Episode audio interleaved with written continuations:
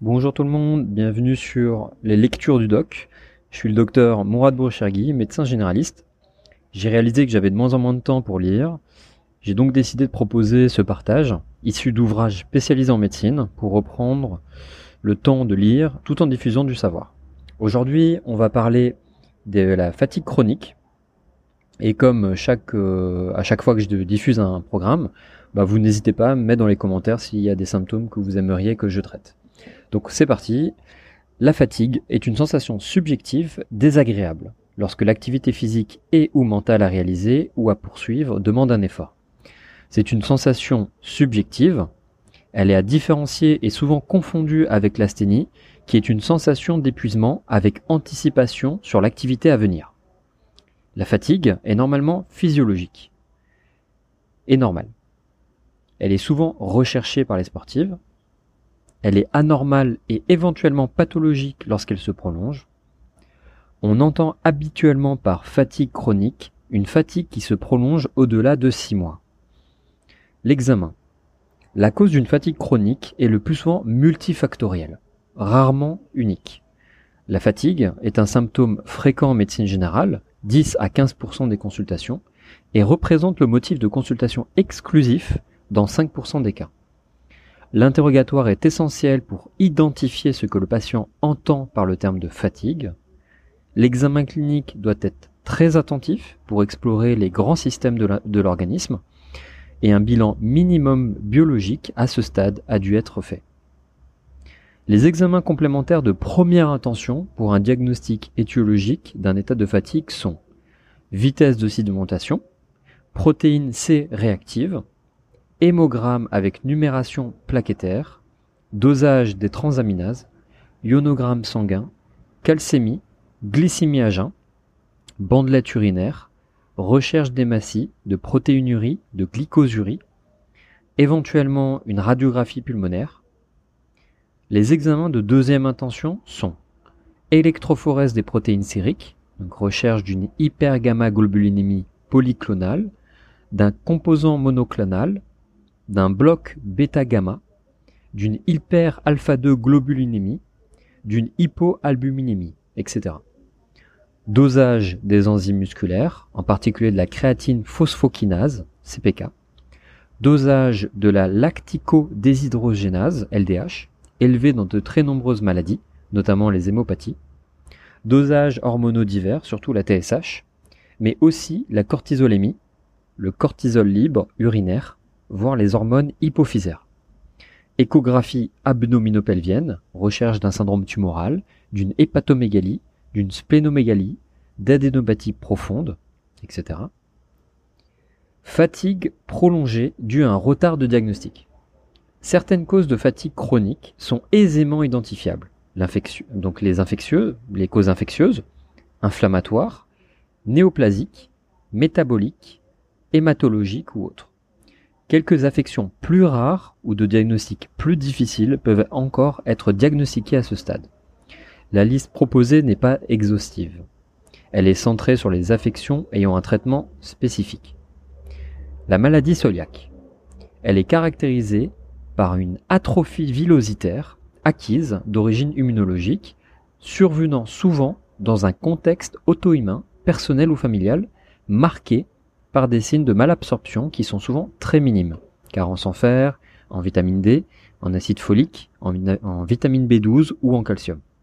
Alors que les troubles digestifs ne sont pas les plaintes prédominantes. Prataki, euh, on parle de patrachérie digestif. Le diagnostic repose sur le dosage des anticorps anti-transglutaminase, anticorps anti-endomysium, très sensibles et très spécifiques. Le dosage des anticorps n'est négatif que lorsqu'il existe un déficit en IgA, déficit qui lui-même prédispose à la maladie cœliaque. En cas de conviction clinique, il faut compléter par un dosage d'IgA et recherche des anticorps de type IgG. Le diagnostic formel en est ensuite assuré par une biopsie duodénale qui confirme l'atrophie villositaire. Mais il faut savoir l'évoquer au stade histologique précédent un excès de lymphocytes dans la muqueuse duodénale. Le traitement, quant à lui, est centré sur la prescription d'un régime sans gluten. Le blé, l'orge et le seigle en comportent et doivent donc être exclus de l'alimentation, ce qui nécessite une éducation très précise et l'orientation éventuelle vers des produits diététiques sans gluten. Une tendance à la mode actuellement est de rapporter une hypothétique intolérance au gluten, des symptômes divers dont la fatigue. Il faut rappeler que le fait de ne pas supporter le gluten ne signifie pas forcément maladie cœliaque. Les troubles du sommeil. Les apnées du sommeil se caractérisent par des signes cliniques d'orientation marqués. L'état diurne, outre l'état de fatigue, par des épisodes de somnolence dans la journée, avec baisse des possibilités de concentration, d'hypertension artérielle, parfois polyglobulie liée à l'hypoxie nocturne. À l'état nocturne, par un ronflement qu'il faut rechercher par l'interrogatoire du conjoint sur d'éventuels arrêts respiratoires avec reprise d'inspiration bruyante. Le diagnostic repose sur l'oxymétrie nocturne et la polysomnographie, exploration conjointe de l'EEG du rythme respiratoire et de l'oxymétrie. Le traitement fait appel essentiellement à la ventilation en pression positive nocturne. Lorsqu'il y a un excès de poids, un régime amaigrissant est indispensable. Il faut également vérifier qu'il n'y a pas une cause d'obstruction ou une malformation des voies aériennes supérieures. La maladie de Gélino, narcolepsie, doit être également être recherchée par l'interrogatoire donc endormissement brutal ancien avec des épisodes de cataplexie, des hallucinations hypnagogiques, etc. EEG enregistré sur 24 heures révèle un, endormissement en sommeil rapide. Le traitement repose essentiellement sur le modafinil, modiodal, qui en a remplacé les tricycliques dans cette indication. D'autres molécules ont étoffé l'arsenal thérapeutique. L'insuffisance thyroïdienne. C'est une maladie extrêmement fréquente, périphérique le plus souvent, par thyroïdite chronique de Hashimoto, marquée par des anticorps anti-thyroperoxydase positifs et peuvent se dévoiler par un état de fatigue qui persiste. Les signes biologiques d'insuffisance thyroïdienne sont seulement marqués par une influence des réserves thyroïdiennes avec un dosage de l'hormone thyroïdienne T4 qui reste normal mais une TSH qui est élevée. Le traitement consiste, après avoir vérifié qu'il n'y ait pas de facteurs surajoutés iatrogènes, surcharge iodée en particulier, à entreprendre un traitement par l'hormone thyroïdienne, thyroxine, en commençant par une dose de 25 microgrammes de lévothyrox, que l'on augmente progressivement et souvent jusqu'à 100 microgrammes. L'objectif étant de normaliser la TSH. L'insuffisance corticotrope. L'insuffisance surrénale se traduit par un état de fatigabilité. L'insuffisance surrénale périphérique est en général rapidement repérée par une mélanodermie et une hypotension. Lorsque l'insuffisance est d'origine centrale, insuffisance corticotrope par atteinte hypophysaire, le diagnostic peut être plus difficile, surtout chez la femme où un traitement œstroprogestatif rend difficile le diagnostic d'insuffisance gonadotrope, souvent associé et qu'il n'existe pas de galactorée témoignant d'une hyperprolactinémie. Le dosage de cortisolémie à jeun fait partie du bilan indispensable chez tout sujet fatigué, et au moindre doute, un test au synactène est réalisé. Le traitement dépend de la cause. Tumeur hypophysaire, hypothalamique, hypophysite, etc. ou encore insuffisance corticotrope fonctionnelle secondaire à une corticothérapie prolongée. Le traitement consiste en la prescription euh, d'hydrocortisone, un comprimé à 10 mg le matin et un autre le midi, qui est habituellement suffisant, sans traitement minéralocorticoïde associé. Myasthénie. Elle est de diagnostic relativement facile lorsqu'il y a une fatigabilité d'effort évidente, mais le diagnostic peut être retardé dans les myasthénies squelettiques. Il faut repérer les signes d'atteinte bulbaire, diplopie intermittente, troubles de la déglutition et troubles respiratoires.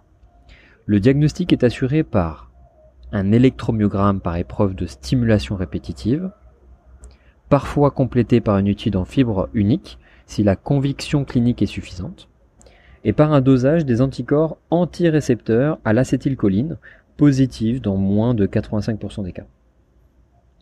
Le traitement est symptomatique, anticholinestérasique, mestinon ou mestylase, réparti dans la journée et habituellement très efficace.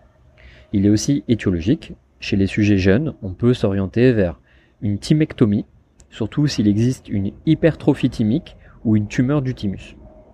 Et ou vers un traitement à visée immunologique, corticoïdes, immunosuppresseurs, et dans les cas aigus, plasmaphérèse et ou immunoglobuline intraveineuse. Les myopathies et myosites. Le diagnostic d'une myopathie liée à une hypokaliémie, à une hypocalcémie ou à une atteinte enzymatique congénitale, maladie de Mac-Hardle par exemple, peut être méconnu si on ne pense pas à vérifier l'ionogramme plasmatique, la calcémie et le dosage des CPK. Une claudication douloureuse d'effort non vasculaire et non neurologique impose un électromyogramme et des épreuves d'effort avec dosage de l'acide lactique, à la recherche d'une glycogénose musculaire ou d'une cytopathie mitochondriale, précédant une biopsie musculaire avec étude histochimique. Les, polymyosites pardon, associent habituellement à la fatigabilité des douleurs musculaires, souvent des douleurs articulaires et un syndrome de Raynaud, parfois une atteinte pulmonaire.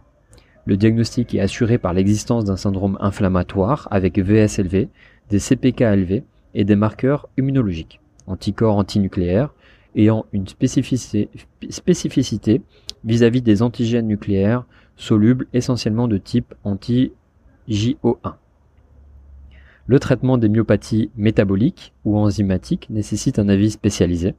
De même pour le traitement des myopathies inflammatoires, corticoïdes, immunosuppresseurs, complétés éventuellement par des perfusions d'immunoglobuline. L'hémochromatose. Elle est caractérisée par une surcharge en fer d'origine génétique, dans 85% des cas mutation du gène HFE, les plus fréquentes étant C282Y et H63D. Cette maladie génétique récessive est souvent caractérisée par, en premier lieu, une fatigue anormale, suivie de l'apparition de signes d'atteinte hépatique, endocrinienne, métabolique ou articulaire. Le diagnostic est assuré par la mesure du coefficient, coefficient de saturation de la transférine, qui est supérieur à 45%, et par un dosage de la ferritine qui est élevé sans autre cause inflammatoire ou cytolytique. La confirmation génétique est indispensable. Une évaluation des dépôts de fer est nécessaire, IRM hépatique et éventuellement cardiaque. Le traitement est particulièrement efficace sur la fatigue et consiste en des saignées, d'abord répétées toutes les semaines, puis avec des intervalles plus longs qui permettent une désaturation. L'objectif est d'atteindre un taux de ferritine inférieur à 50 nanogrammes par millilitre. Les hépatites chroniques. Elles sont caractérisées par un état de cytolyse qui peut être intermittente, d'où l'intérêt de renouveler le dosage des transaminases. Lorsqu'il y, a une anamnèse qui retrouve des circonstances prédisposantes, il faut penser à rechercher une infection par l'hépatite C. Le traitement de l'hépatite C est détaillé dans le chapitre 162 et le traitement d'une hépatite chronique active d'origine immunologique, dosage des anticorps antimuscles lisses et antinucléaires avec ponction biopsie hépatique, nécessite une prise en charge spécialisée avec habituellement un traitement corticoïde et immunosuppresseur. Syndrome neurologique. La maladie de Parkinson peut être prise au début pour un état de fatigabilité dû à la difficulté de la mise en route et à la raideur. Le traitement doit prendre en compte l'évolution longue de la maladie et doit faire appel à une stratégie globale. Donc là, il faut un avis spécialisé. État de fatigue idiopathique. Il concerne les sujets fatigués depuis, entre guillemets, toujours, souvent psycho, euh, non, psychasthéniques. Il s'agit habituellement de sujets présentant un trouble de la personnalité ou une pathologie névrotique. Une prise en charge euh, de psychothérapie peut être utile. Des encouragements pour garder une activité physique régulière et une hygiène de vie sont utiles. Le syndrome de fatigue chronique. Le syndrome de fatigue chronique est défini par des critères légèrement différents selon les pays, donc les États-Unis, Grande-Bretagne, Australie, qui sont globalement les suivants. Début qui peut être répété dans le temps, fatigue acquise, pas de soulagement par le repos, réduction de l'activité d'au moins 50%, donc handicapant, et souvent association à d'autres plaintes subjectives, céphalée, algie musculaire, musculo-squelettique, troubles du sommeil, troubles de la concentration. Aucun critère objectif n'a pu être mis en évidence et l'étiologie post-virale ne peut pas être formellement documentée. Il s'agit donc d'un cadre hétérogène dont la prévalence est sûrement très faible, moins de 0,1% en médecine générale et autour de 0,1 à 0,5 en milieu spécialisé. Dernièrement, donc c'est entre 2009 et 2012, une polémique est née à la découverte d'un lien avec un nouveau virus, XMRV, ou Xenotropic Murine Leukemia Virus Related Virus. Il est actuellement bien établi qu'il s'agit de résultats invalides. Cependant, dans l'intervalle, certaines autorités sanitaires avaient recommandé de ne plus accepter les dons de sang des personnes atteintes du syndrome de fatigue chronique. Le traitement n'est pas spécifique de ce syndrome.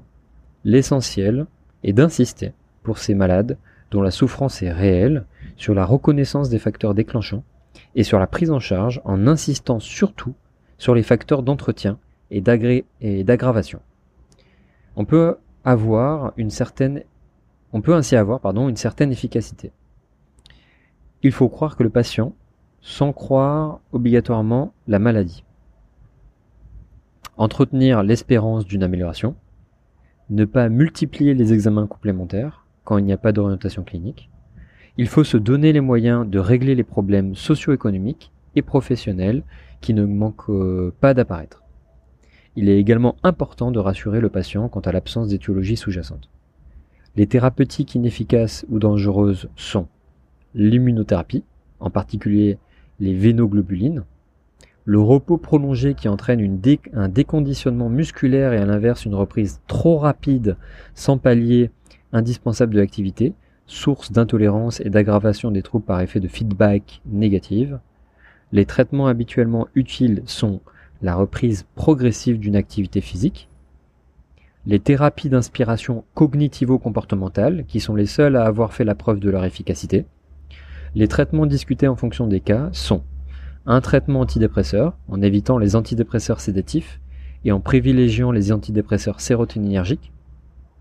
Les conseils d'hygiène de vie, suppression de l'alcool, conditions d'un sommeil de qualité, etc. Les traitements diététiques et polyvitaminiques. Et, exceptionnellement, un traitement par l'hydrocortisone qui dans certains cas a pu, à petite dose, 5-10 mg, être utile. Donc c'est réservé aux spécialistes. Le traitement à la DHEA n'a pas fait la preuve de son efficacité. Voilà, c'est fini, j'espère que ça vous a plu. Donc si jamais vous aimeriez que je traite d'autres symptômes, n'hésitez pas à les mettre en commentaire et je les traiterai. Voilà, à bientôt.